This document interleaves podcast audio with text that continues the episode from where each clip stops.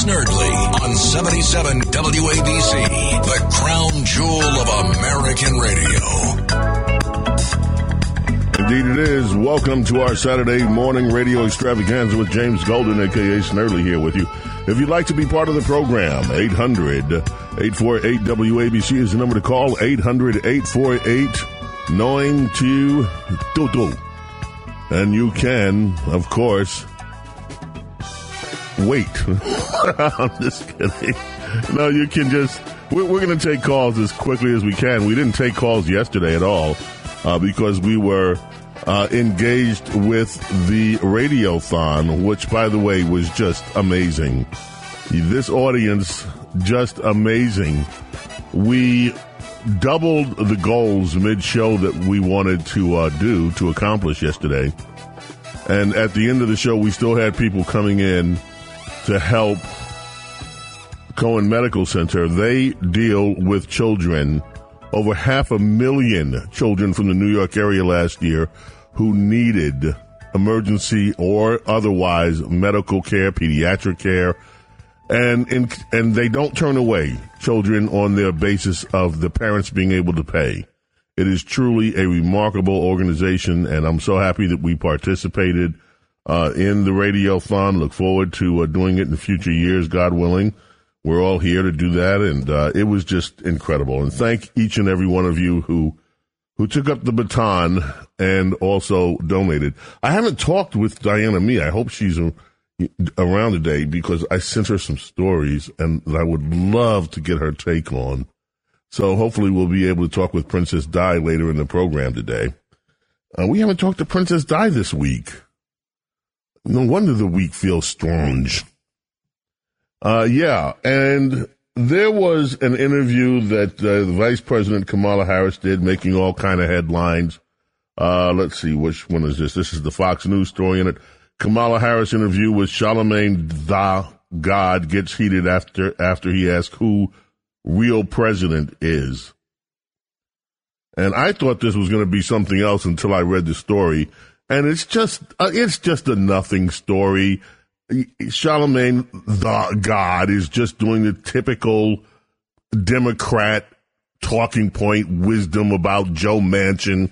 There's a mention in this article about him saying that Joe Manchin, Joe Manchin holding things up. Joe Manchin is the new boogeyman.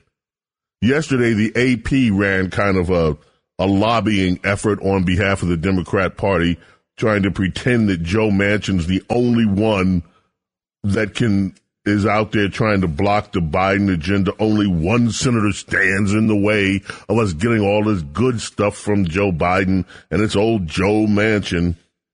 When in fact it's 51 senators that are standing in the way of it because they're worried about the cost. And this one is uh, this this Charlemagne the God, Mister the God, has the typical reaction to politics that unless Joe Biden gets his way, black people are somehow or another going to be hurt. Of course, they never explain how, because frankly, I don't think they know how. It's just a talking point, something that sounds good. I've never really been impressed with the political analysis from Mr. The God. It has never sounded anything but black conventional, liberal, liberal left wing black conventional wisdom is what you get from the God, Mr. The God, I believe, in my humble opinion, not anything that really is, is terribly insightful. So he had come out, at least they didn't talk about hot sauce. When Mr. The God had Hillary on, she felt comfortable enough to pull out. Remember this in the 2016 cycle? She pulled out a bottle of hot sauce out of her purse to try to pretend that uh, she walks around with hot sauce all the time. Therefore, black people should elect her president. yeah. Uh, let's talk COVID for a minute here, folks.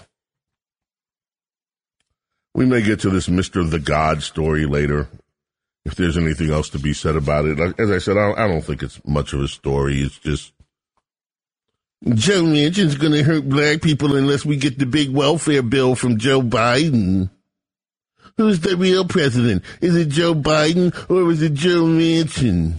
It's neither one of them. It's not. Anyway, um,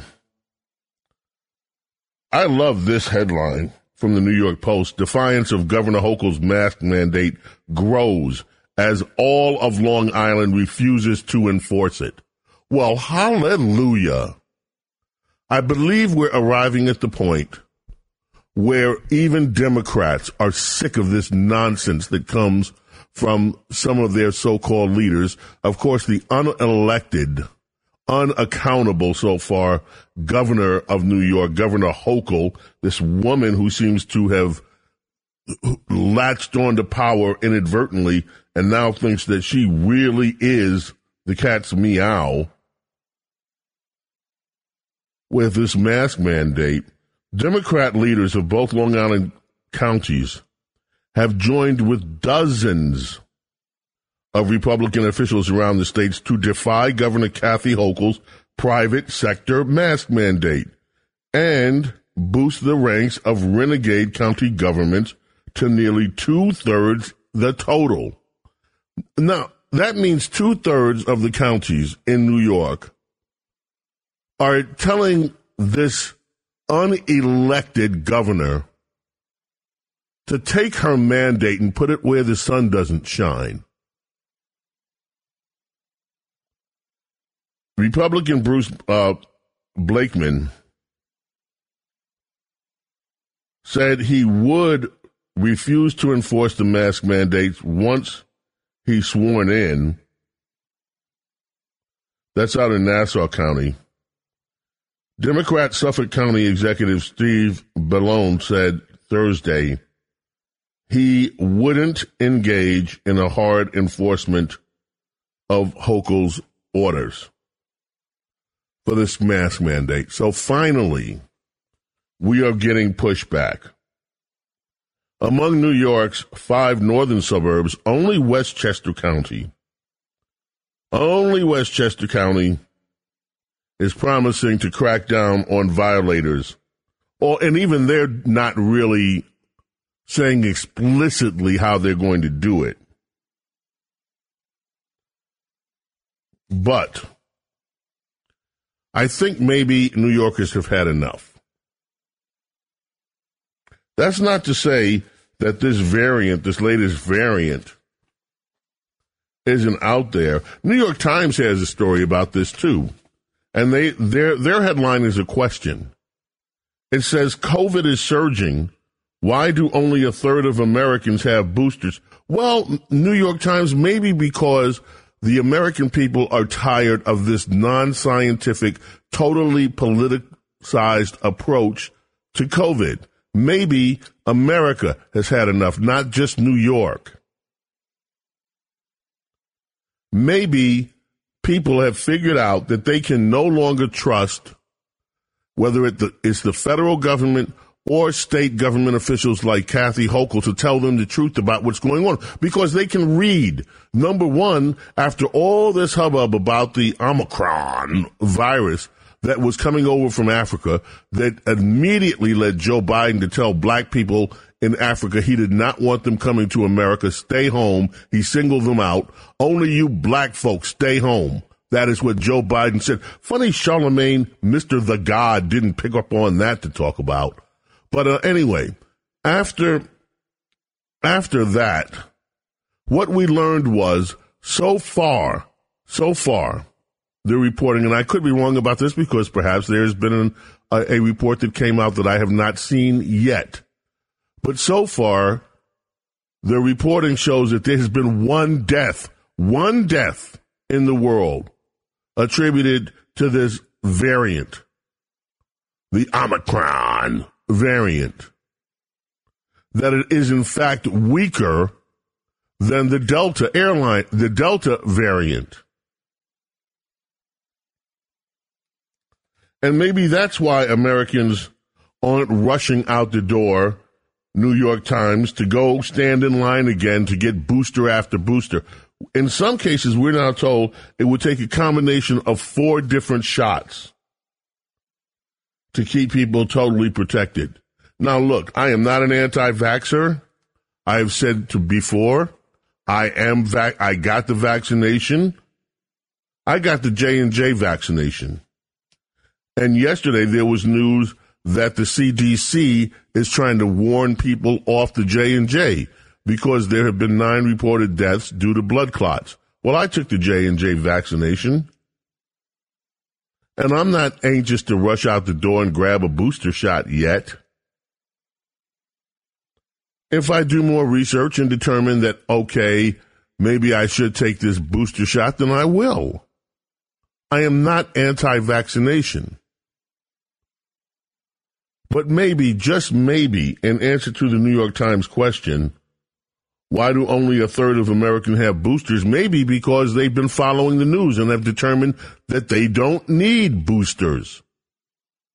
Maybe that's it. Or maybe there's another reason. Out in Los Angeles, as it turns out, there's a delay. Los Angeles, and we had been talking about this in the weeks leading up to it, was supposed to enforce uh, um, their regulations in the school, and that would have left thousands of students unable to attend school because they were unvaccinated. But LA has decided, you know what? We're not going to enforce that. And primarily the reason is they don't have a plan in place that's suitable to deal with the number of students who have said, who have just said no. No, I'm not getting that vaccine. No, thank you. And these students are intending on going to school, and now LA County has surrendered and said, yep, yep, come on to school. Now, I bet I know the reason there. You do know that school attendance plays a big part in how much money you get from the feds. So if there are tens of thousands of students in Los Angeles who are saying, no, we're not vaccinated.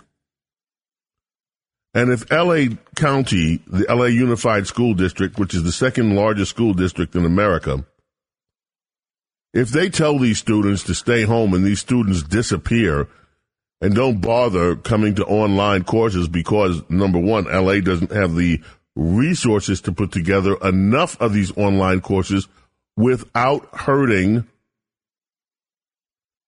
their plans to deal with the students that have returned to school. If all of this scenario takes place and students decide, nope, not going to school because they don't want me there, the LA Unified School District stands to lose millions of dollars. And I bet you that is the reason why I'm willing to bet that's why LA has decided, nope, we're not going to enforce this mask mandate. Yesterday during the telethon, I briefly mentioned the story about United Airlines. They kicked a Florida guy off one of their flights from Fort Lauderdale to D.C. He was wearing a, wet, a red thong over his face as a mask. They didn't like that over at United. So they didn't let him fly the friendly skies. Well, BizPac Review has a story on that that mentioned a detail that I didn't see yesterday. When they threw him off the flight, apparently dozens of people followed, or at least a dozen, maybe a dozen. Other people said, if you're going to throw him off, we're getting off too. And there was a story in one of the outlets today, one of the mainstream outlets, that two airline executives, CEOs, are now questioning whether these man mask these mask mandates are effective on airplanes. Because what they're saying is the air in the cabins of airplanes is now being filtered and refreshed every two to three minutes and, and removing the pathogens from the air that air travel is one of the safest ways to travel that you don't need a mask up there. Ooh heresy. Heresy to the fear crowd you don't need a mask. Heresy. Blasphemy. COVID is surging. Why do only a third of Americans have boosters? Because that's all, because only a third of Americans want them, New York Times. Anyway, if you'd like to weigh in, on any of that, 800 848 WABC is the number to call. The New York Times fired one of their editors. She was like behaving like Karen, a Karen. Um, she went on a rampage, prof- profane voicemails, and tried to dox a pro Second Amendment group. And she got herself fired. Poor thing. A lot more news. A lot, and anything else you want to discuss. We had an amazing report from Todd Bensman of the Center for Immigration Studies earlier in the week. I'll try to recap that at some point during the show today. It is astounding. Should be front page news. In fact, I'm going to try my hand at writing it up over the weekend because there's a lot that I want to add to it.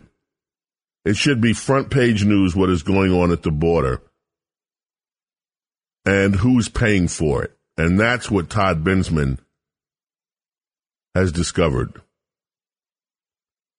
Anyway, James Golden with you, aka Snerdley. 800 848 WABC is our number, 800 848 WABC.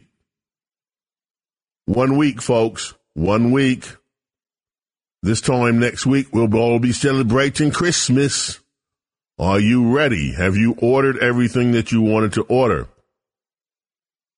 Have you ordered my book, by the way? Rush on the radio? I wonder.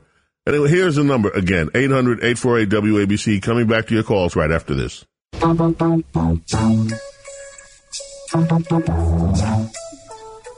This is Stevie wishing you a Merry Christmas and a Happy New Year.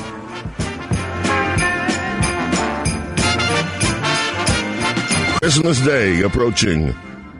Hope you have the very best Christmas of your lives here at WABC Talk Radio 77. Donny Hathaway uh, brings us back this Christmas. One week, folks.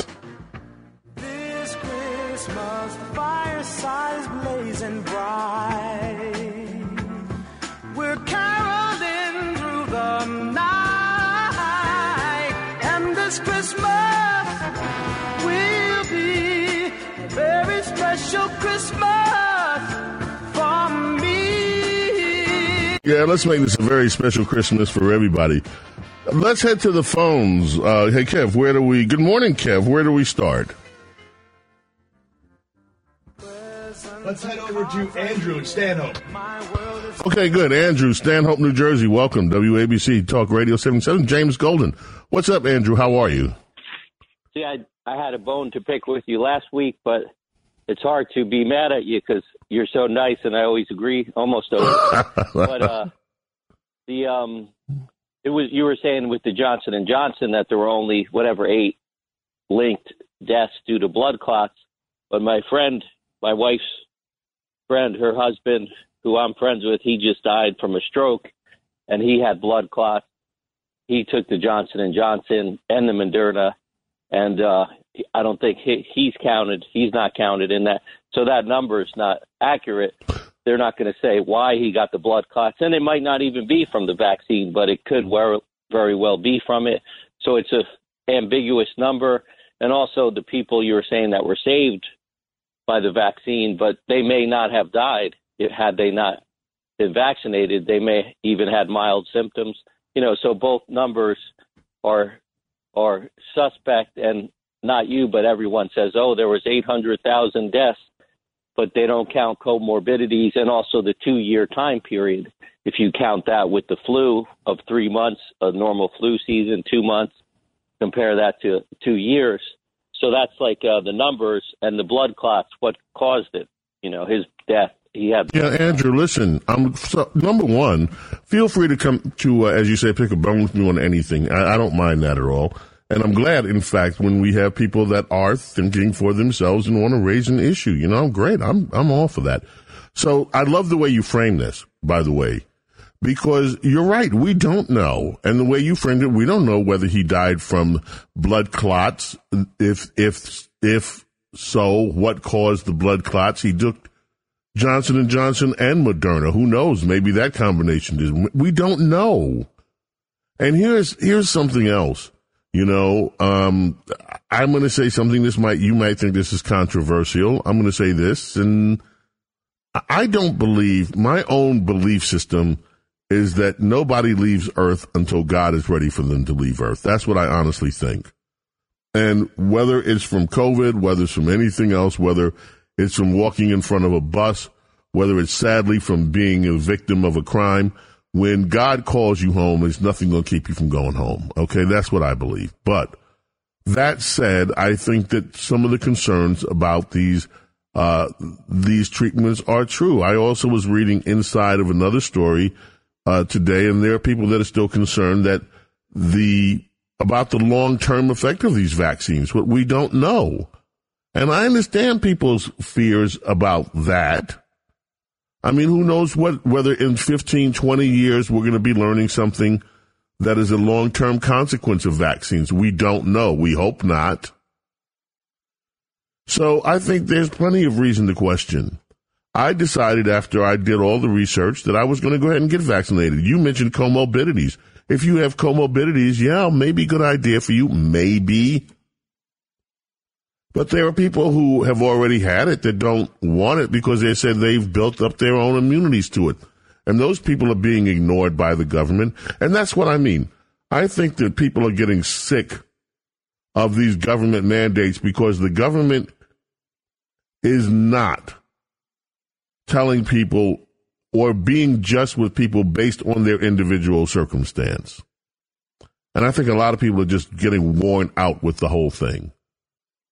But I do appreciate your call, and I love the way you presented your uh, your your argument there, Andrew. Thank you so much. Where do we go next? Jason is in Levittown. Hey, Jason, where? How you doing, Jason? How you doing? How you doing? Good. I'm I'm a handyman. I do a lot of miscellaneous driving to stores and back and forth, and I've been listening to your radio show more often than others. I just want to thank you for your insight. Well, thank you.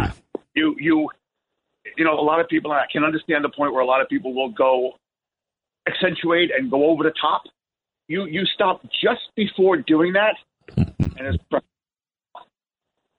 Wow, very perceptive. I'm glad you know. You know, one of the things that I have learned, um, you know, I've been doing a lot of radio interviews lately, and and some TV interviews, and people always say, "What have you learned from Rush? What did you learn from being?" Well, one of the things that he did, he was very careful about not going to as as I guess I would call it kook land on certain things or tinfoil hat land. And I just as a habit now, I try to to gauge what I'm going to say and what impact it does. And I also have learned a lot from life. You know, um, you know, you live to get a certain age. You you see a lot. You learn, hopefully, things. And one of the things that I've learned is that it is so easy to characterize people as being something, characterize people of be as having certain motives. And the older I get, the more I realize that it is really difficult to ascertain what people's motives are, Uh, even your own sometimes. So maybe some of it's just that I'm finally, as a human being, starting to mature a little bit. One never knows. But I thank you for that observation. That's very kind of you. I appreciate it. James Golden, aka Snerdley, Diane and me, Princess Di, texted me.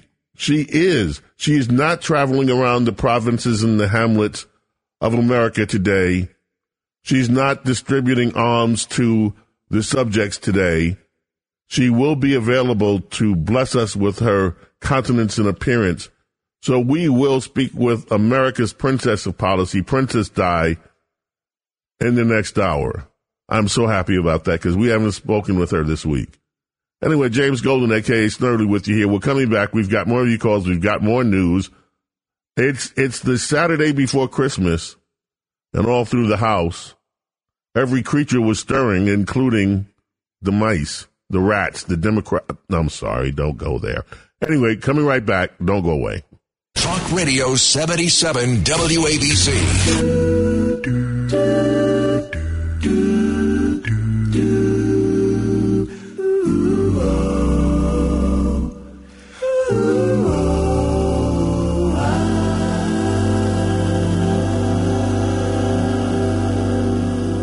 606.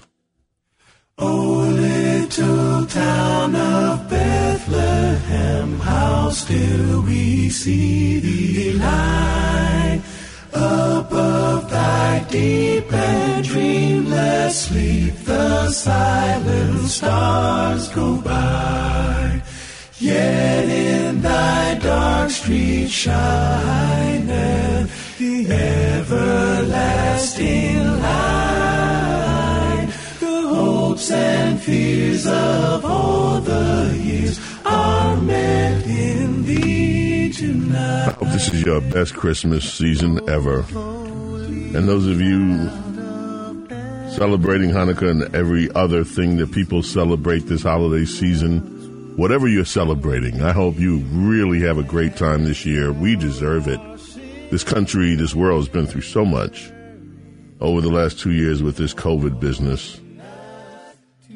Maybe this is some time that we can all just kind of just take a breath and have a lot of gratitude you know, a lot of remembrance for, you know, a lot of people didn't get a chance to say goodbye properly to their relatives who perished, and including my own family. You know, we lost our mom, and you know, we couldn't have the traditional services that people had and all that. So people are doing it now amid all of this. But let's have a lot of gratitude. We have somehow or another gotten through a lot of the roughness I mean, they're still going on. Yeah, Omicron is still out there, even though apparently it's nowhere near as deadly as these people were making out in the beginning. The Delta variant's still out there. In fact, there's a story uh, in one of the, it was from yesterday, that New York and New Jersey have the highest rates. Where is that? Here it is. It was in the New York Post. The Omicron variant is spreading at higher rates in New York and New Jersey than the rest of the country. Well, isn't this just great? You know, you got this governor running around, this unelected governor, and that Democrat governor in New Jersey. Well, you've got this this Hochul person running around trying to stir up everyone's fears and demanding all of these um, mask mandates. And in other states where they're not doing that, they have fewer incidents of the Omicron. I'm going to repeat again. I read a story of, uh, it was two days ago, so the news may be now up, maybe now updated, and I'm just not aware of it. That so far, Omicron has claimed one life worldwide. Um, moving on, and I'm going to get back with your calls in a second. I thought this was a story. This story got kind of buried with all the other news.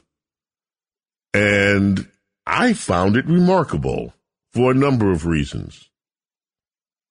This came out of NBC News, a source that I rarely trust to deliver accurate news. NBC isn't what it used to be.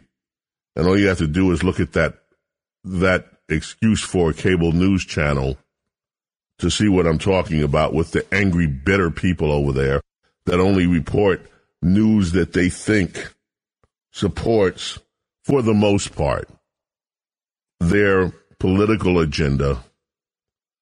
But anyway, this is from NBC. It says the appeals court raises doubt about Weinstein's conviction. Say what? Now, there are a bunch of stories today. New York Post has one about the uh, actor Christopher Noth, uh, you know, law and order guy. Um, and apparently another woman has come out and said that he assaulted her. That now I think is three, if I have it right. I didn't print the story because frankly, I wasn't going to do much with it. But, uh, Harvey Weinstein, I mean, this is Mr. Me Too. And apparently a New York appeals court blasted Manhattan prosecutors Wednesday for filling out Harvey Weinstein's rape trial last year with what one judge deemed incredible, incredibly prejudicial testimony from women whose allegations weren't part of the criminal charges against them. Now, that is really serious business because that has the potential to jeopardize all that conviction. In other words, these prosecutors introduced testimony prejudiced against them against Weinstein that was never really supposed to be part of the case. They inflamed the jury's heart. In one case, it says here, by telling them that he beat up his brother during a meeting. How's there, how do you get balance out of that? So the judges are now looking in at the actions of New York prosecutors who apparently just wanted to put this guy away. Look, folks, what we're talking about here, whether it's Harvey Weinstein, whether it's the January 6 people that are being horribly, from what we understand reports, mistreated in jail, we're talking about a two tier justice system. If you become an enemy of the state, whether it's these local prosecutors or whether it's the federal prosecutors, if you become an enemy of the state, they'll stack the deck against you. If you're a friend of the state, let's say your name is Hunter Biden, let's say your name is Hillary Clinton, if you're a friend of the state, then you get a pass. That is not what American justice is supposed to be about. And to me, this is one of the biggest threats that our republic faces. If people believe that they will not get a fair shake based on their political ideology, we have turned America into a third world banana republic. Because that's the way that they operate. Remember the, the way when we were when many of us were younger, some of you millennials and younger people may, you didn't live through this, so you didn't experience it. The way that we viewed the Soviet Union back when the Soviet Union was a powerhouse, you couldn't trust anything that you read in the government papers, Pravda, especially, because you knew you weren't getting the truth. Well, today, look at what you see in the mainstream media in this country. You can look at the mainstream media organs, be they the New York Times, the Washington Post, the Los Angeles Times, Chicago Trib, Atlanta Journal, uh, Rush used to call it the Atlanta Urinal and Constipation. You look at these mainstream organs and what they do is they echo the sentiments of the Democrat Party at all times. They're not giving you, to borrow a phrase, fair and balanced reporting. Now, let me also say that that is the history of journalism in America. But at least in earlier decades, they weren't pretending to be some unbiased source of news. That's what the editorial side was for. The editorial side was where you got the slant. But the news the journalism used to be considered, well, you have to address the basic tenets of journalism who, what, where, when, why, and leave your opinions out of it. Not anymore. Now it's mostly opinion mixed in with some facts, and a lot of stories simply are never told. Look at the way the Hunter Biden story never made it into the news stream of media outlets during the election cycle. That stuff is the stuff that Pravda used to do. That's what the old Soviet Union used to do. Now you add to that when you have prosecutors who have only an interest in in taking on cases from quote unquote the enemies of the state, be they a Harvey Weinstein or whoever, and then stacking the deck well, we're headed into dangerous territory with that. The fact that no one is looking at seriously from a prosecutorial end the Biden family's financial history with, with China, with the Ukraine, and Miranda Devine's book outlines her book, Laptop from Hell, why they should be looking at it when you look, I still can't believe it still stands in my mind like a big flag.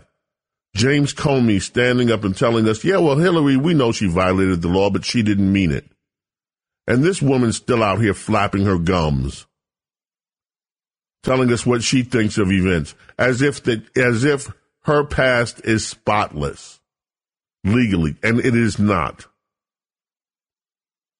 Our republic is headed down a dangerous road when you have this two tier system of justice, when one half of the country has to wonder if they would receive fair justice if they were ever accused of something. It is a very dangerous place that we find ourselves in. All right, that's enough of my pontificating. When we get back, more of your calls. We've got a lot of people that want to weigh in on a plethora of things, including the vaccines and the mask mandates and all sorts of it. So we're going to take your calls when we get back. We've got Princess Di coming up early in the next hour. So please stick around for America's Princess of Policy. James Golden, aka Bo Snerdley, coming back to you right after this.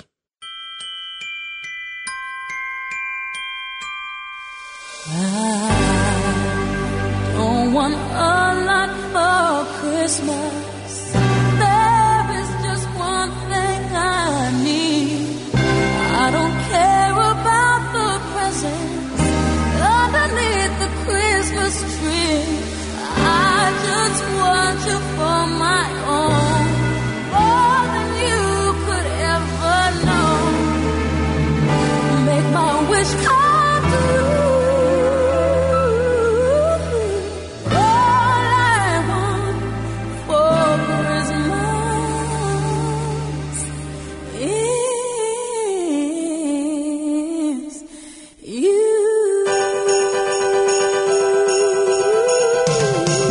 Carey brings us back on WABC. All I want from Christmas is you. I can dig it. Yeah, Kevin's rocking the music for us, the Christmas music, putting us all in that Christmas spirit. Christmas next week. We have seven days to go. This time next week, we will be celebrating Christmas 2021. And then it's over. Just as quickly as it began, and we're heading into the new year.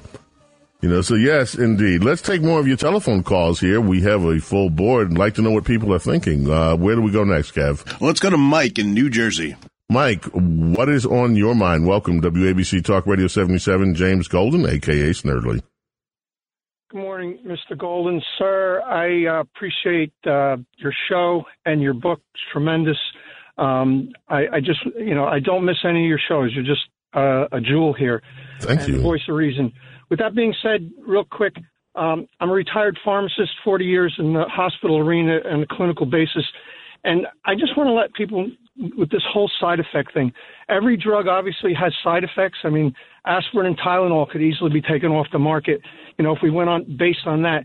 Now, vaccines are a prime um, offender. Okay, back in the 80s, there were so many lawsuits coming in from the children's vaccines, the MMR, the Attenuvax, the Meruvax, the DTAP, the polio, all these vaccines. It was so bad that the companies said we can't handle these lawsuits anymore. So they went to the government and said we're going to stop making vaccines unless you do something. So they created this FEICP tax on every dose, which is a protective tax. We pay 75 cents on every dose that we purchase in every arena. So that goes into a trust where people now can can use this as a a venue for lawsuits, so that we they could continue making the vaccine. So this this goes back into the 80s, and now we pay the, we pay for every single dose, uh, so that if there are lawsuits, we can keep these drugs on the market. But vaccines, you know, are notorious for this, as well as thousands of other drugs. So um, I just want people to put that into perspective. Now we don't have a system yet for lawsuits with the the, the COVID vaccine, but maybe we should. Maybe there should be a similar system where people can see down the line if they have problems.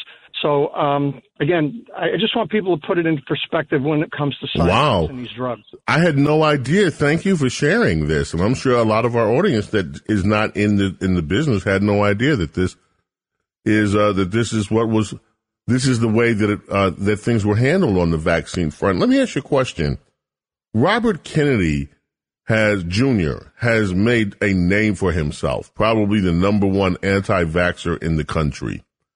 And he has a book out now that is just, I mean, it is screaming off the shelves about all these vaccines. Can you speak to this?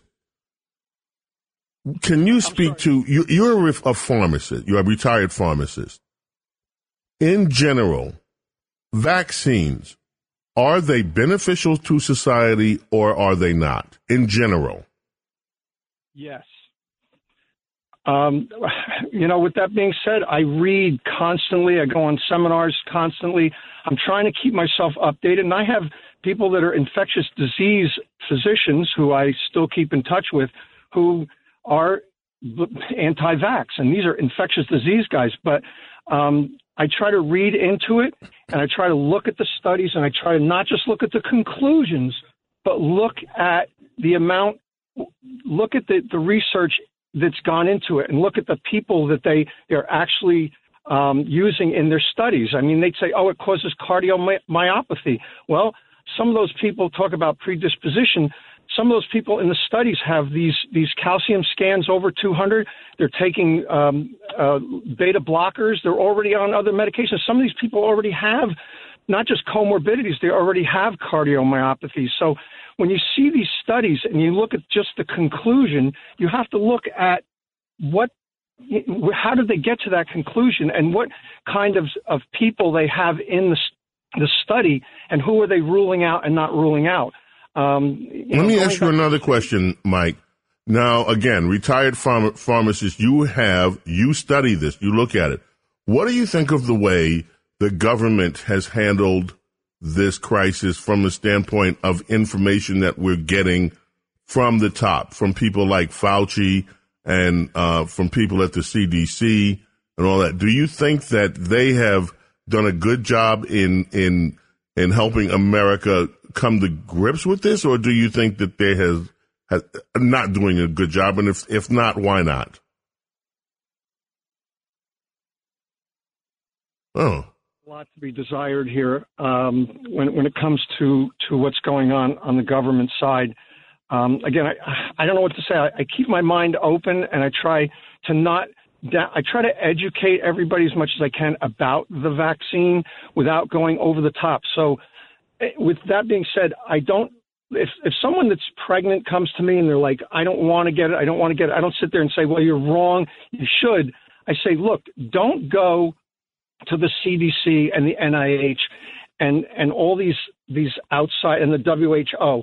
Go to the governing body of that particular specialty. So you have uh, in, in, particular, if you're pregnant or have a fertility issue, go to ACOG, which is the um, like the American Academy of, of, of Obstetricians and Gynecologists, and go to the uh, Society for Fetal Maternal Medicine, and look and see and read what they say about it instead of going to these government, you know, and again the WHO, NIH, CDC, they do wonderful work, but you know, I, I just think that that's not the place to get all your information from. You know, go to your governing body on that. And I just try to educate the people and still let them make their own decision. I don't, I don't want to sit there and push people into, I don't want to trash people. You respect their freedom. You respect their freedom. Absolutely. And you can just educate as much as you can. And When they come up with something, you can rebut the thing and say, look, this is what you're looking at, but you got to be careful of what you're looking at because, you know, read into it a little deeper. Don't just look at the final conclusion of a study and say, oh, this is what's happening. And that's what everybody's doing on both sides. But give people a chance to talk. I learn a lot more from people I disagree with than who I agree with. Amen to I mean, that. I, I, how am I going to learn from somebody who sits there and agrees with everything that I say? I got to mm-hmm. I got to listen to everybody and and take it all in and try to figure out what's going on. Mike, thank you so much for being a part of this audience and for calling in. You have, I bet your views have helped a lot of people kind of put the way that they should be framing this and giving them uh, uh, other options to think about too, especially going toward the governing body that you're concerned with. That is a key valuable piece of information that you've shared with us. So thank you so much for the call, Mike. You are the best, sir. I appreciate you. Appreciate you. Thank you much. We have time for another call, Kev. Where are we going? Let's go to Jerry in Northvale, New Jersey. Hello, Jerry. Welcome. How is it in beautiful Northvale today, Jerry? I guess it's same as everywhere else. You know, Yeah, I guess so. like uh, dewy and cloudy and all that. So uh, yeah, as well as want to say, I'm sorry hear about the passing of Rush Limbaugh because I do believe that he was very much a big radio icon, and well, I guess it's sad to see that he's gone now. Yeah, me too. And we all are. We're all missing Rush this holiday season. But you know what? Rush's legacy is going to be here as long as there is in America. So I'm glad that we had him for 33 years. And but he is so sorely missed, especially around this time. Um, what else is on your mind, Jerry? Yeah, um, because I, I I couldn't believe when I saw it on news on TV last night that they had canceled the rest of the uh, uh, for, for the holiday season, the rest of the uh, shows uh, there at Radio City Music Hall. Yeah, I, I yet I still see that there's still some Broadway shows going on. I mean, is there is this all much ado about nothing or what? I mean, I don't think so. I was looking at a story about the Radio City, and apparently there's some issues that they're having that are specific to that organization. It's a MGM production, and I'll have to dig out the story, but apparently there may be some issues with with the way that this COVID thing has hit that particular troupe of performers. So I'm gonna have to go back and look. I don't. I don't think that. I don't suspect anything genuinely worried about make, having the ability to keep the show at the standard that they want the show at. But it's a shame because they were they were closed this year, and I mean last year for COVID, and this is the second time that they haven't been able to uh, complete their season. So that's kind of sad, but you know, there's going to be next year, and next year, hopefully, everything will be back to normal. I hope. I'm sure you do too. Thanks for the call. Uh, do we have time for one more? Yes, we do. Where are we going? Let's go to Anthony in Morris County, New Jersey. Anthony, welcome. WABC Talk Radio 77. James Golden, what's on your mind? Uh, Hello, James. James, I uh, I read, I believe in the Epoch Time, a very disturbing story about a uh, a senior couple who had refused the vaccine based on religious exemption. Both came down with uh, COVID, and the wife quickly had to go into the hospital. The husband not, based on his symptoms. He got ivermectin, which he could only get from a doctor outside New Jersey.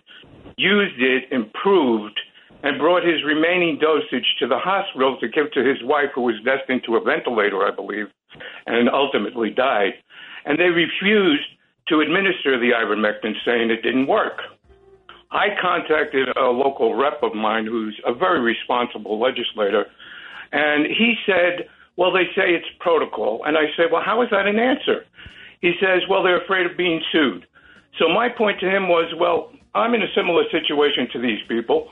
If someone similarly situated in Florida can get this kind of therapeutic and be saved, and I and my wife, who are seniors and similarly uh, situated to this couple, can't get it, isn't that a violation of my equal rights and right to choose? Isn't there a constitutional issue here that's being ignored? Mm, you just raised a very interesting, very interesting paradigm to discuss. We got to run, but that was, uh, that's an amazing story. And I don't know what the answer is, but we should find out. James Golden, aka Snerdley, we've got another full hour to go. Don't you dare go away. Princess of Policy, Diana me will be joining us shortly after we get back. Come back with us. Back soon.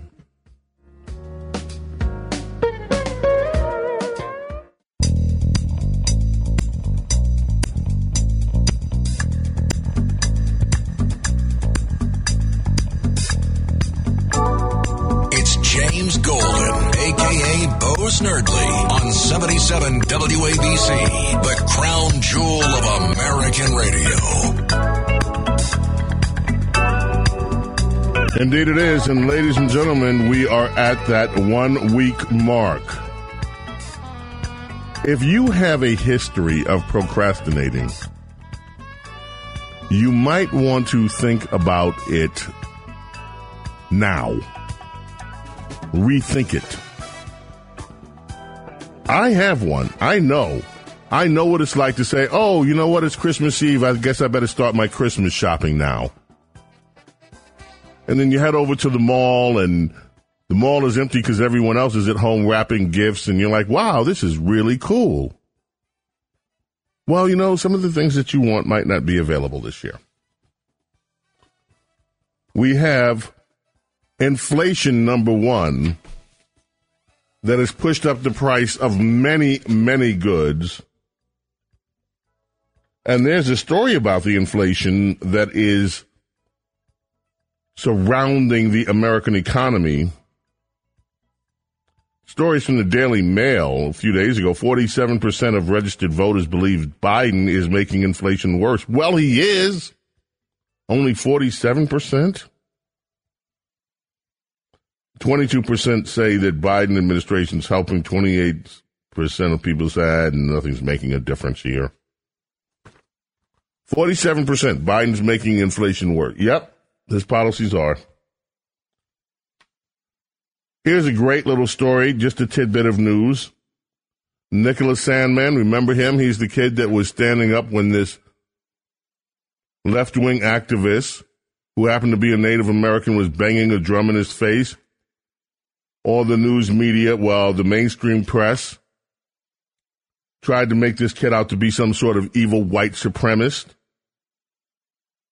He had on a MAGA hat and he was smiling as activist Nate Nathaniel Nathan Phillips was beating his ceremonial drum.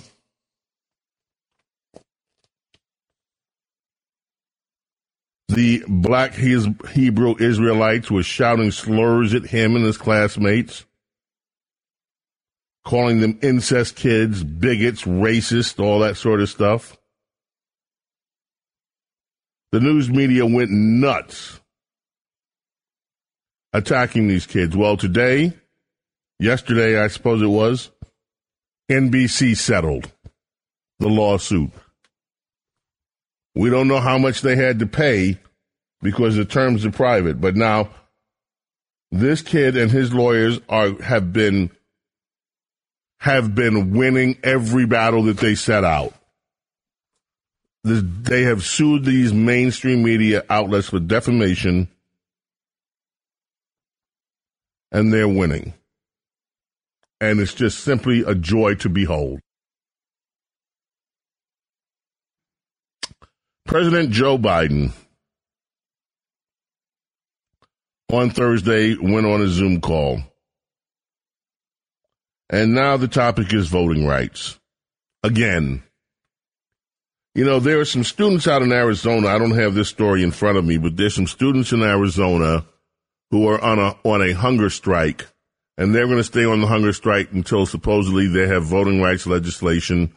And then you have this talk show host, a guy I respect, disagreed. Joe Madison apparently a few weeks ago said he was going on a hunger strike until it, and I don't know whether he's still on it because if it is, he's he whoa, he must be in must be skinny as a rail um, if he's still on his hunger strike, w- waiting for voting rights to pass. Now Biden, and there's a renewed push out of some members of the Senate to say, okay, we got to get this voting rights bill passed, this uh, this John Lewis bill.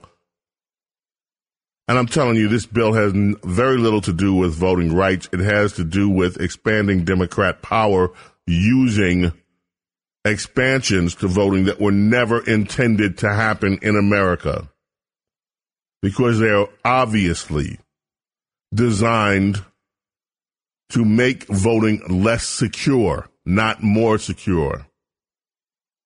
And they also, this bill, and what the Democrats want, they want the DOJ, the corrupt DOJ, the corrupt Department of Justice, to be in charge of the election processes in red states, in southern states, like we're back in the 1950s when Democrats ran it during the height of Jim Crow. That's what they're looking for, so that they can put their hands of their corrupt DOJ into these state elections. And Republicans, you had better never let this happen. If you do, you are fools because this is a dangerous move that, what they want to do. But anyway, all of these calls for some voting rights legislation now supposedly it's going to be a big push. But then Democrats are also trying to go out and do a PR battle because they are worried that they're losing the Hispanic vote. So now supposedly they're making more noise about including at all costs, trying to include immigration as part of their massive $2 trillion Build Back Better Welfare Forever bill. They don't care about the, they don't care about Hispanic people in general, folks. It's just a political move because once again, just like they did with Obamacare, they had a, they had a trifecta. Remember, remember what happened during Obama. For those of you that weren't following politically, let me just run this by you. In those years, you remember Obamacare came in with all this business of hope and change, right? Uh, we have hope and change. And, and then you had this, yeah, si su puede, si su puede, si su puede. Hope and change, hope and change, si su puede. Right? What happened when Hope and Change got in the White House? Hope and Change told Hispanic voters around America to take a hike. All these issues that the Hispanic voters had been concerned about over the years. And by the way, there are a lot of Hispanic voters that want our border secure too, especially the ones that have invested the time and the money to apply for immigration legally and are very welcomed in this country because they went through the legal process. However, I digress. The Obama administration came in, they had the House, they had the Senate, and they had the White House, just like they do now. They had the trifecta. They could have passed anything they wanted to pass by way of law because Republicans were powerless to do anything. And those were back, that was back in the day when Republicans were too scared to even criticize Obama. They let Rush do all the dirty work for them with that. Rush Limbaugh and other talk show hosts were out making the case for the American people as to how the Obama administration was wounding the American economy and wounding our constitutional republic because many of these Republican, gutless Republican leaders were too afraid to stand up. They were afraid that somebody would call them racist if they criticized Barack Obama. So what did the Obama administration do? They decided they were going to go after health care. And so we had two years of health care laws. Yep, we're going to have a plan. We're going to lower the average average cost. We're going to drive the curve down. We're going to be paying $2,000 less a year for your health care coverage than you are now. And so it was a lie. If you like your doctor, you want to keep your doctor. All you got to do is sign this plan. It was a lie. And Christmas time during Obama's first, Obama's first Christmas as president, the Democrats shoved through, without a Republican vote, Obamacare. They shoved it down the throat of America's, this American Republic with only Democrat votes. And it was a boondoggle then, and it is a costly boondoggle now. But they told the Hispanic voters all that si su puede, si su puede, si su puede to KMA. KMA. We don't have time for you, amigo. Well, they're doing it again. All during the election season. They were out trying to woo Hispanic. Oh, yeah. Get us in here because that evil Trump, oh, he wanted to close down the border. And oh boy, well, already what we've seen is that the Biden administration has unleashed an, immig- an illegal immigration hell upon America. And what we learned from Todd Bensman this week is that United States taxpayers are paying into a United Nations fund that is being used to provide illegal immigrants coming up from Central and South America with debit cards and with some, and in some cases with cash money so that they can sustain themselves as they break American law and bust into America illegally. The fact that this isn't front page news to me is astounding. We Americans are paying so that the United Nations can help destabilize America by bringing in illegal immigrants who would not otherwise be able to get into this country. It is astounding. But once again, to bring the political point home, Hispanic populations, the Democrats wooed with all this, oh, we're going to fix things. What have they done about DACA? Nothing. Supposedly their big issue when Republicans were in office. They spent two years talking about DACA and how they needed DACA and they were going to fix DACA and DACA this and DACA that and DACA everywhere. And what happened to DACA, DACA, DACA? Well, there's no nada, nada, nada. It's DACA nothing. We don't care about DACA when we get in. Those Hispanic kids that have been here, brought here legally when they were children, doc this. We don't care about DACA. They've done nothing. They've loosened the borders again so that they can flood the country with illegal immigrants. But what have they done in terms of this so-called, this so-called pathway to citizenship? Absolutely nothing. So now the Democrats are out making noise. Oh, you know, we want to include this, even though the Senate parliamentarian doesn't want it. We want to include pathway to citizenship in this two trillion dollars welfare bill. They know that it is not germane to the bill. It's all political theater designed to make Hispanic voters think the Democrats are doing something on their behalf. But here we go again, just like with the Obamacare years. This time, the Democrats want to pass Build Back Better Welfare Forever, and they could care less about Hispanic voters and their concerns. It's a rerun of history.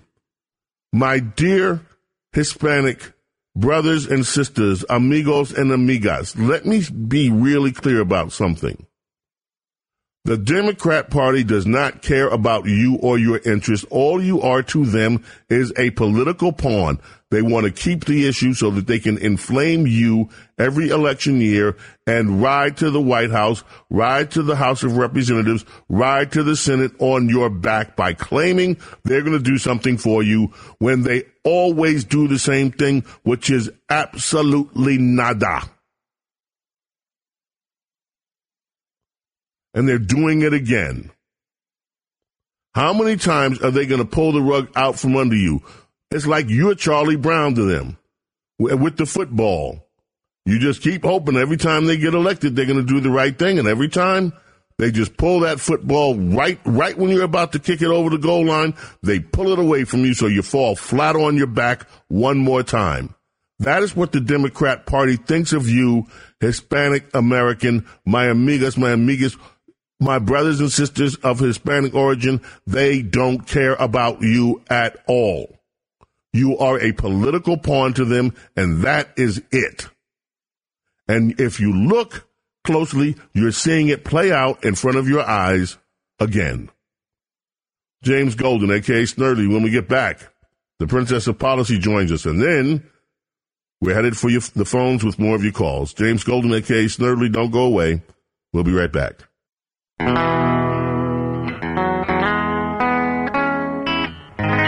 It's time for a Radio Royalty with James Golden and America's Princess of Policy, Princess Di. John, John Mellencamp brings us back. I mean, you should hear some of the discussions that happened in, in, in between me and Kevin about some of the music. I'm not going to mention there's a particular artist he was going to play, and I'm like, oh, please, don't you dare. He's a left wing liberal guy that, uh, and usually that doesn't bother me with music because they're mostly all left wing. But this guy's just been so anti Republican. It's just like, and so vocal about it lately. I'm just like, nah, we're not going to do that. So, and Kevin and I agree. So we decided to go with John Mellencamp. And now we have the Princess of Policy, Diana Me, with us. Your Highness, Your Royalty, your Highnessness, welcome to the program. How are you? I am so good, James. Thank you so much. It's wonderful to hear your voice. How are you doing? I'm doing okay. I get kind of fired up about some of this stuff, as you can tell, even though it's Christmas time. You it's know, a good thing. Yeah. Look, you know what, Diana? There's so many stories. There's a story in BizPac today that the feds have been uh, reportedly investigating that uh, CNN per, per I'm, I'm sorry, CNN producer for over a year. How come we haven't seen this story like break out all over the place? Oh, I did see something I thought was hysterical. I saw that there were some people from CNN upset because when Fox did a, a picture of his mugshot, mugshot, they ran the CNN logo next to it. They they did a little Photoshop and put the, the CNN logo next to it, and that outraged some people on the left. Well, CNN earned that. I, I think this is an outrageous story and obviously just the tip of the iceberg.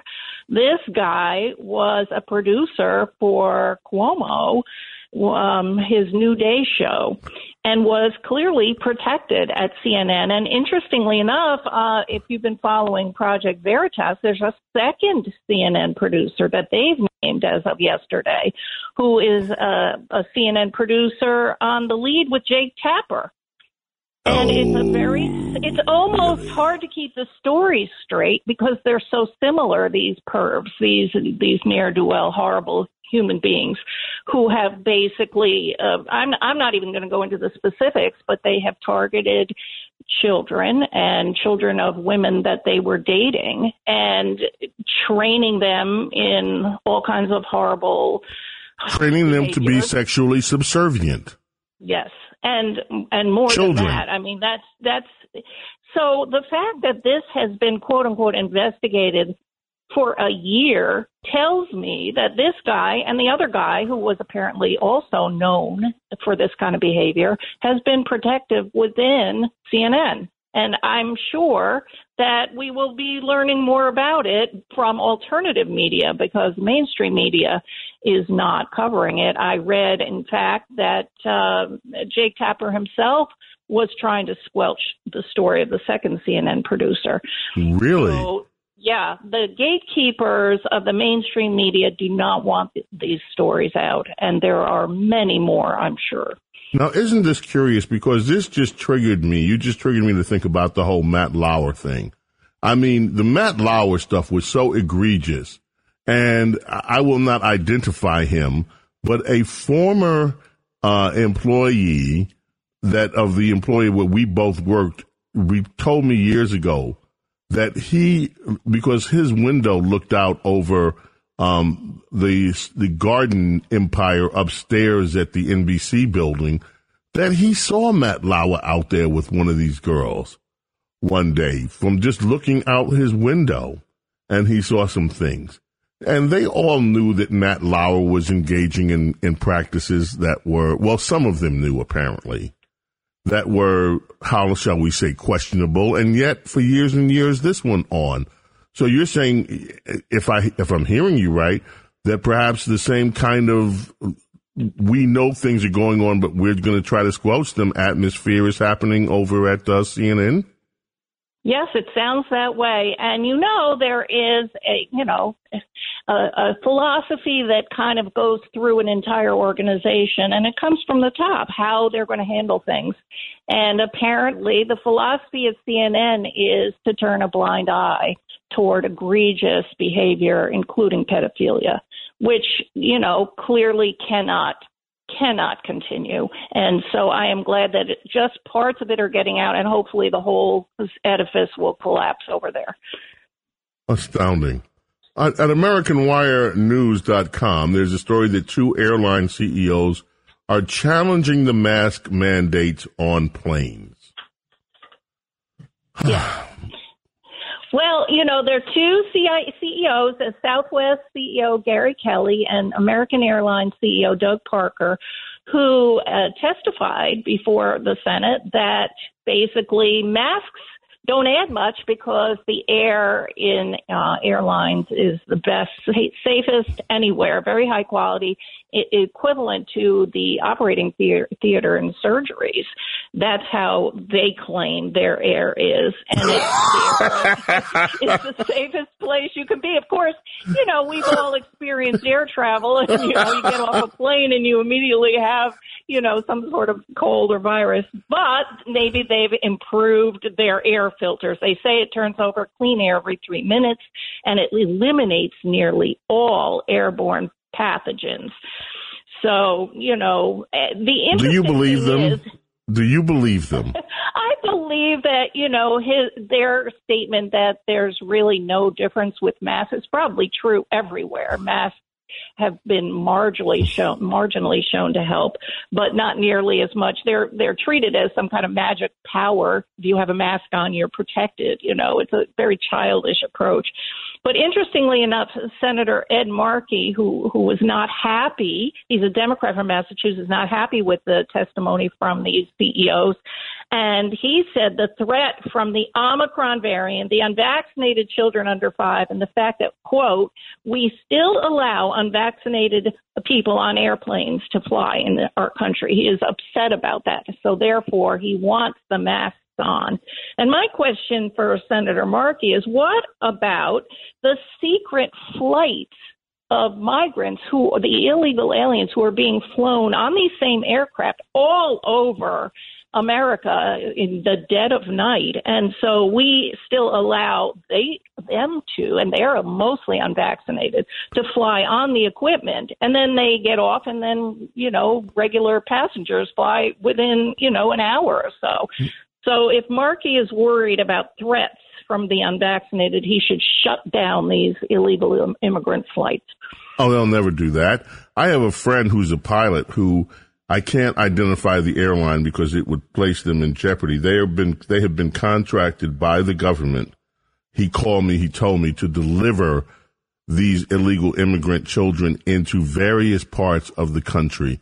And he is just sickened by the way that this program runs. And yeah, they are coming in, they're flying them into the dead of night. They get to their location two and three in the morning when there's nobody there and they're just let go. Here you go. You're in your new city. Have fun. I love It what is Ron. amazing. It is an amazingly complicated, almost sub economy in this country. The transportation of human beings using church groups, and it is an amazingly efficient.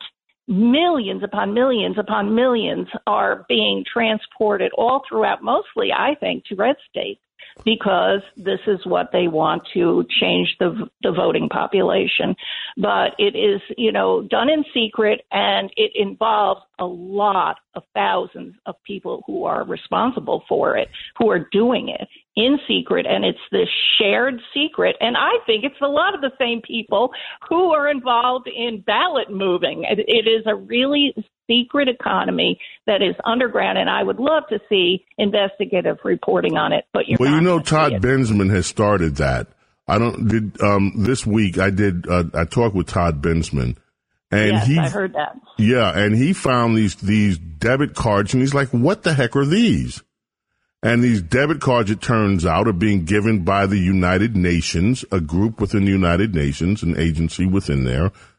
And to me, Diane, I don't know how else to look at this. They are trying to destabilize the United States of America. The United Nations is actively involved in trying to destabilize the United States of America by giving financial support to people by the hundreds of thousands who want to enter the country illegally.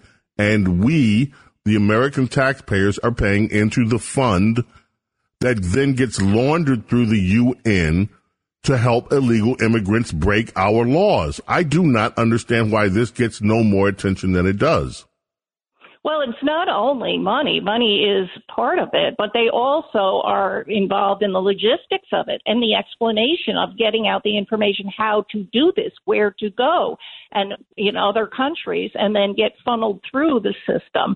Now, interestingly enough, that reporting that you had on your show was very, very good, and I saw it was starting to take hold, and then a lot of the mainstream media are, are now running fact checks on it and how it's not true because, and if you read these long involved explanations, it's not that they're giving money. The UN isn't giving money. They're giving electronic wallets. And it's That's not money. UN. Yes, I know.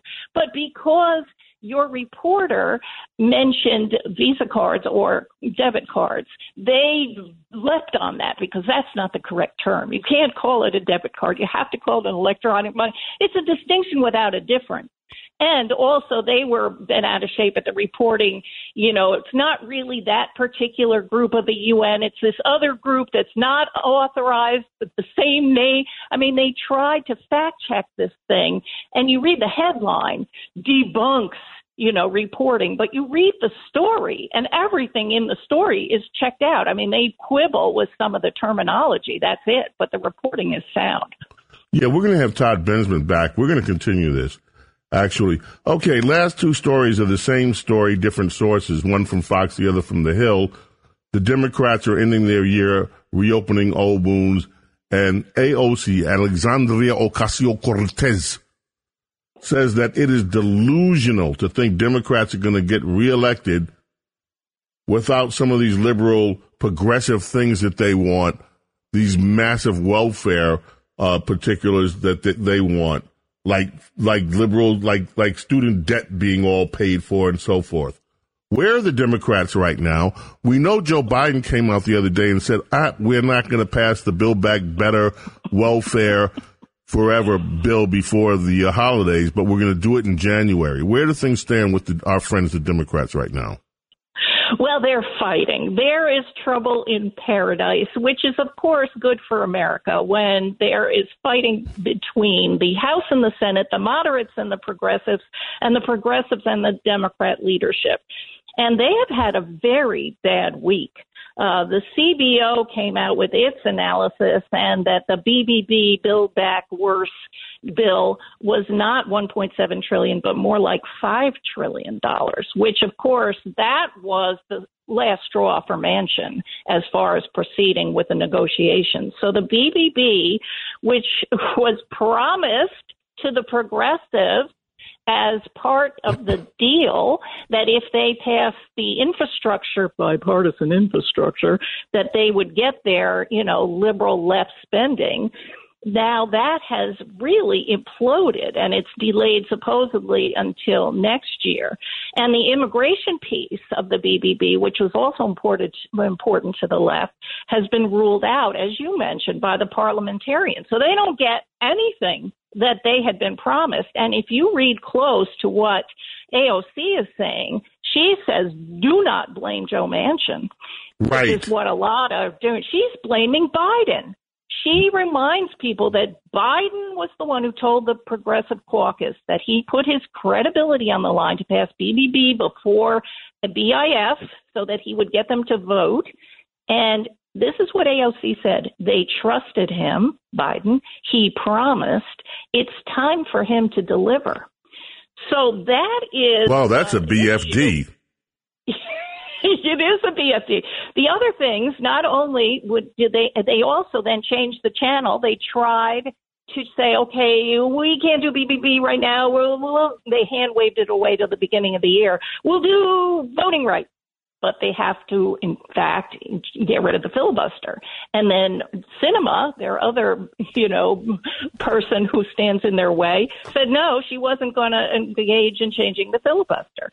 So they they have really lacked any forward motion, and that is what is causing them to fight with each other.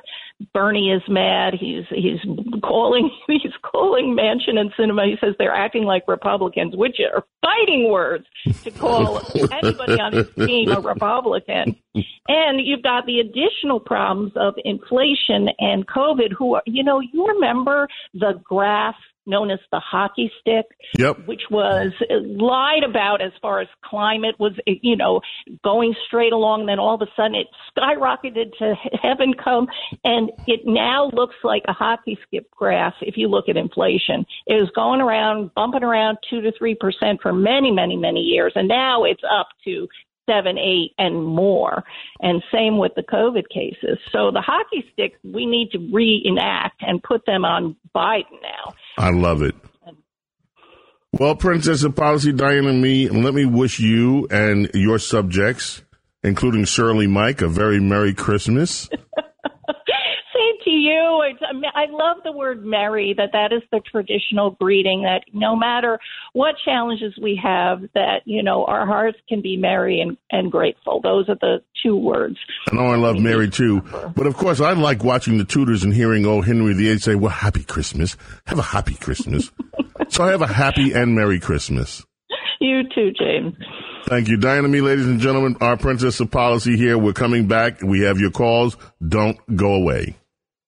Talk Radio 77 WABC. Jingle bells, jingle bells, jingle all the way.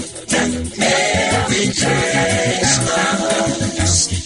Your Christmas dreams come true. Happy Kwanzaa to everyone. And even before it gets here, have the happiest of New Year's. You are lovely, from love.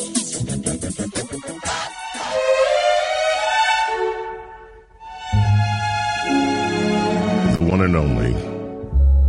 Chestnuts roasting on an open fire. Nat King Cole. Jack Frost nipping at your nose.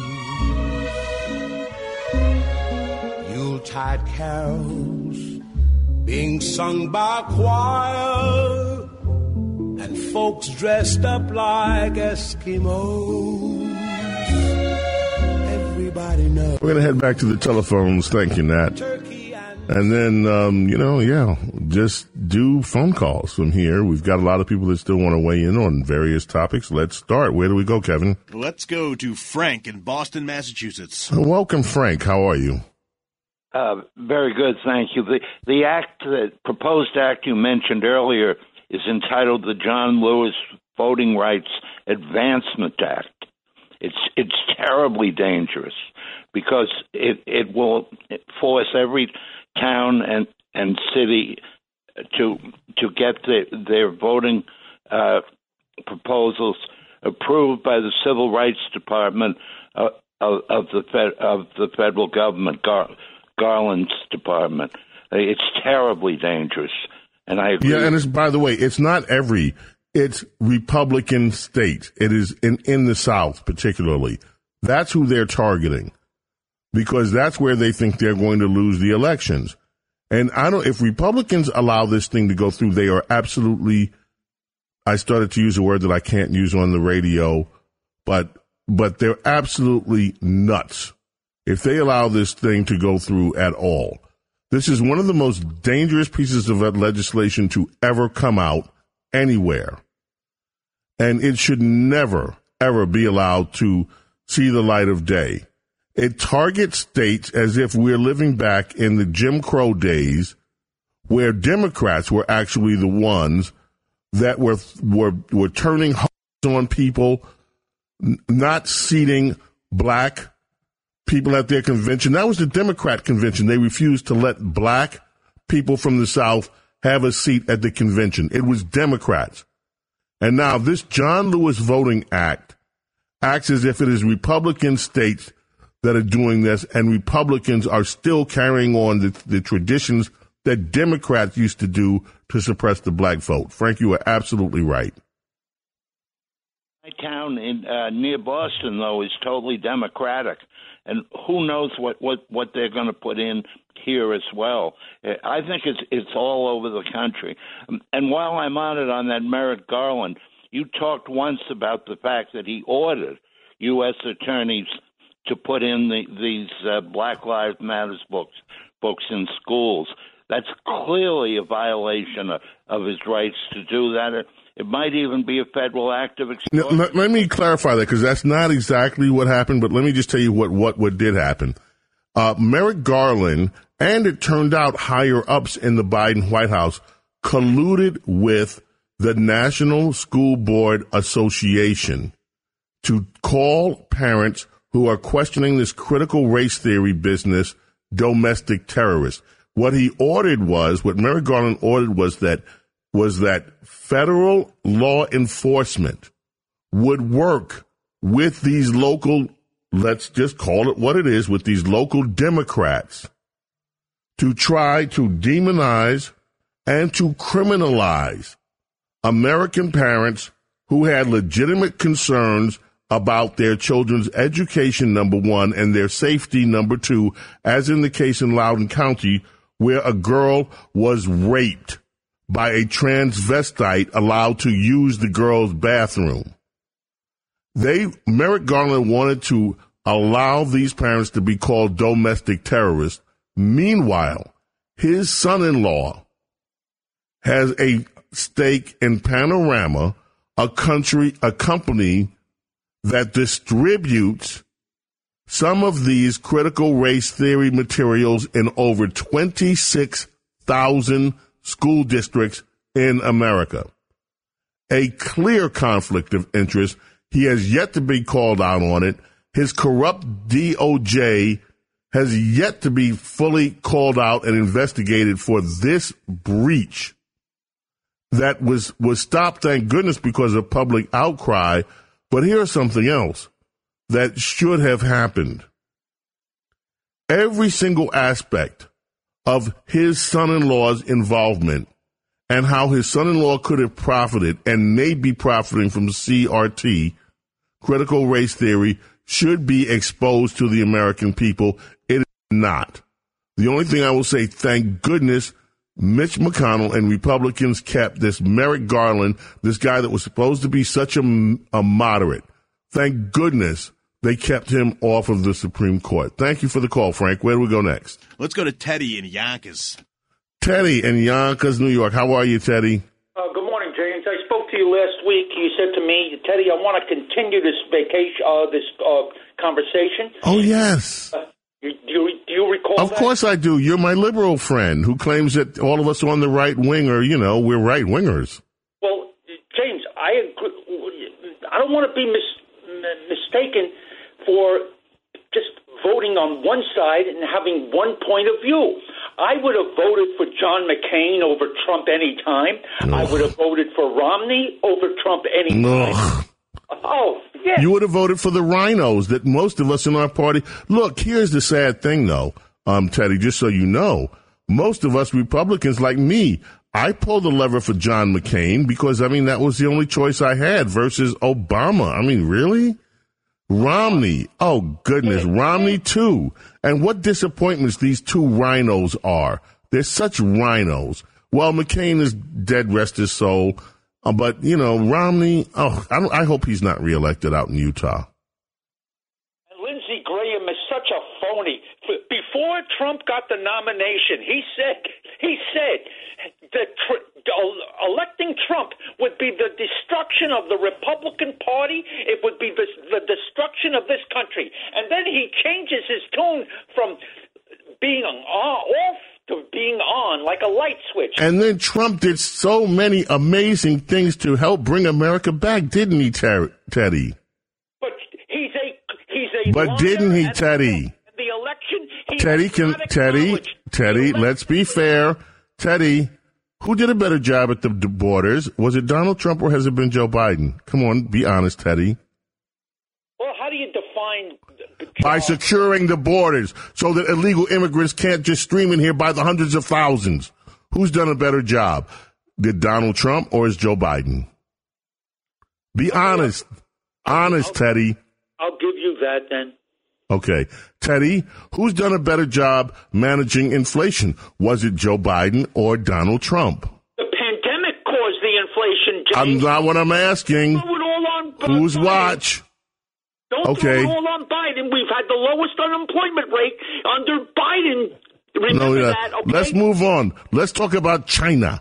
Who did a better job dealing with China? Donald Trump or Joe Biden? On virus, like uh, Trump refers it to China. You emphasize that in such a you know China. way. China. Who's doing a better job with China? Joe Biden or did President Trump? Be honest. Working on it with China. Oh, come on.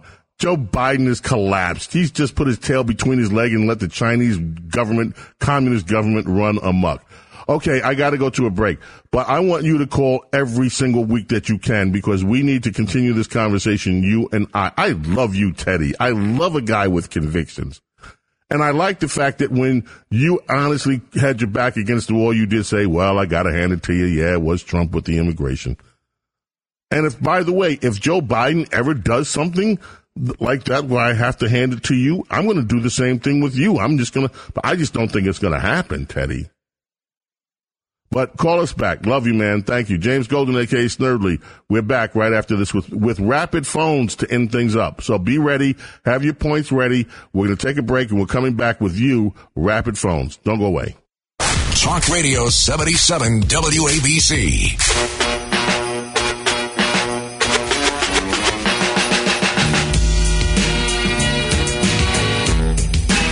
Run DMC, homies from Queens, Christmas in Hollis, where I grew up, St. Albans, Queens, Jamaica, Queens, Hollis, Queens, you know the deal.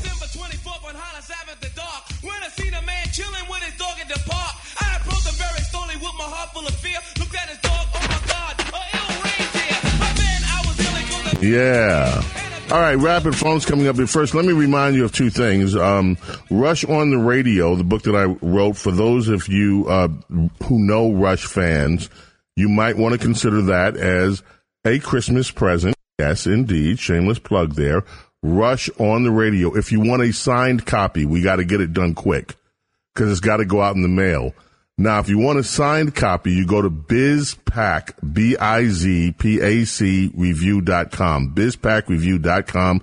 You'll see an ad there that'll take you through how to get a signed copy, working with BizPac Review on, um, on getting those copies to you. BizPac Review, B-I-Z-P-A-C review.com. And you can get a signed copy of Rush on the radio. I'm going to be signing books all weekend. And then we've got another shipment coming in. Hopefully I can get out before Christmas. If I can't get them out before Christmas, it'll be shortly after Christmas. Yours will arrive. Uh, Rush on the radio and thank you for the reception for those of you that have bought it and said wonderful things about it. I've been reading the reviews. I gave one or two bad reviews, but for the most part, 99.9, blah, blah, blah, great reviews. All right. Rapid phones. Here we go. Where do we start? Let's go to Barbara on Long Island. Barbara, welcome. WABC, James Golden. What's on your mind? Oh, Mr. Golden, thank you so much for picking up the torch. And I know you would have gotten a big nod of approval for what you're doing for us ditto heads out there. Very satisfying. My issue is voter rights, which I'd like to know your opinion on. I think the media is making it into voter rights so that people will confuse it between a bill to make our voting clean, streamlined, and fair on the one side, and voter rights giving giving um, voting rights to illegal immigrants and and and and the like. All you have to do, you're right. All look at what's going on in New York right now. You see the first stages. Oh, they're not citizens. We don't care. Let them vote. I mean, really, New York?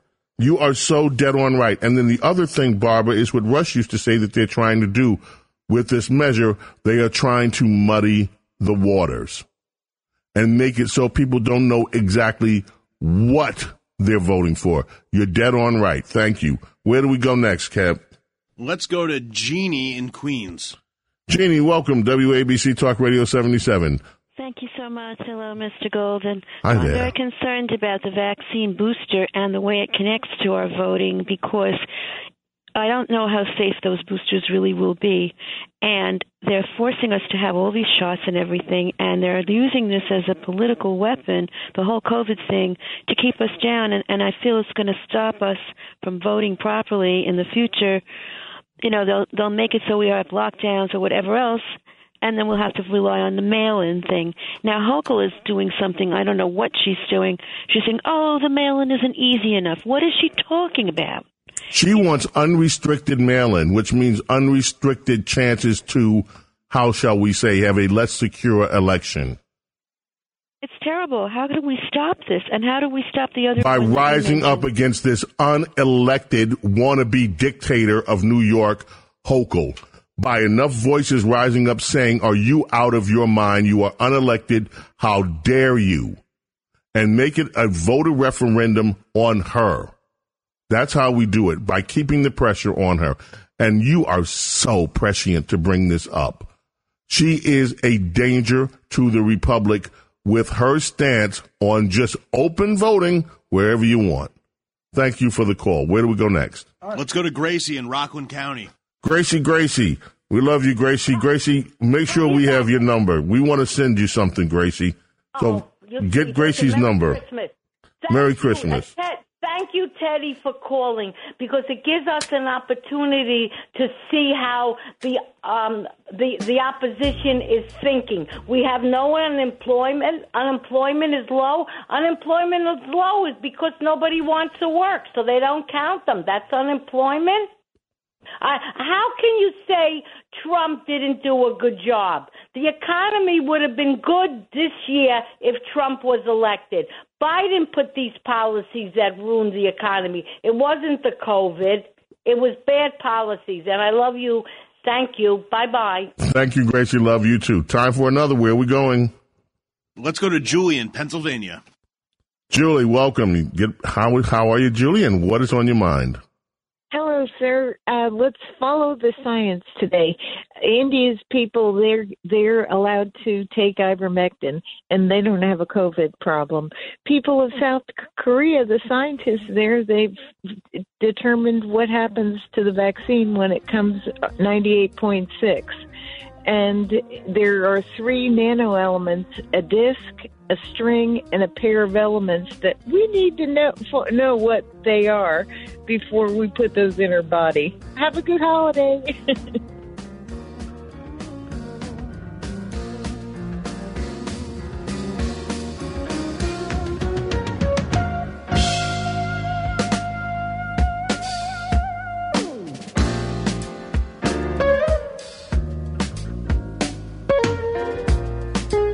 Okay, one week from today is Christmas, ladies and gentlemen.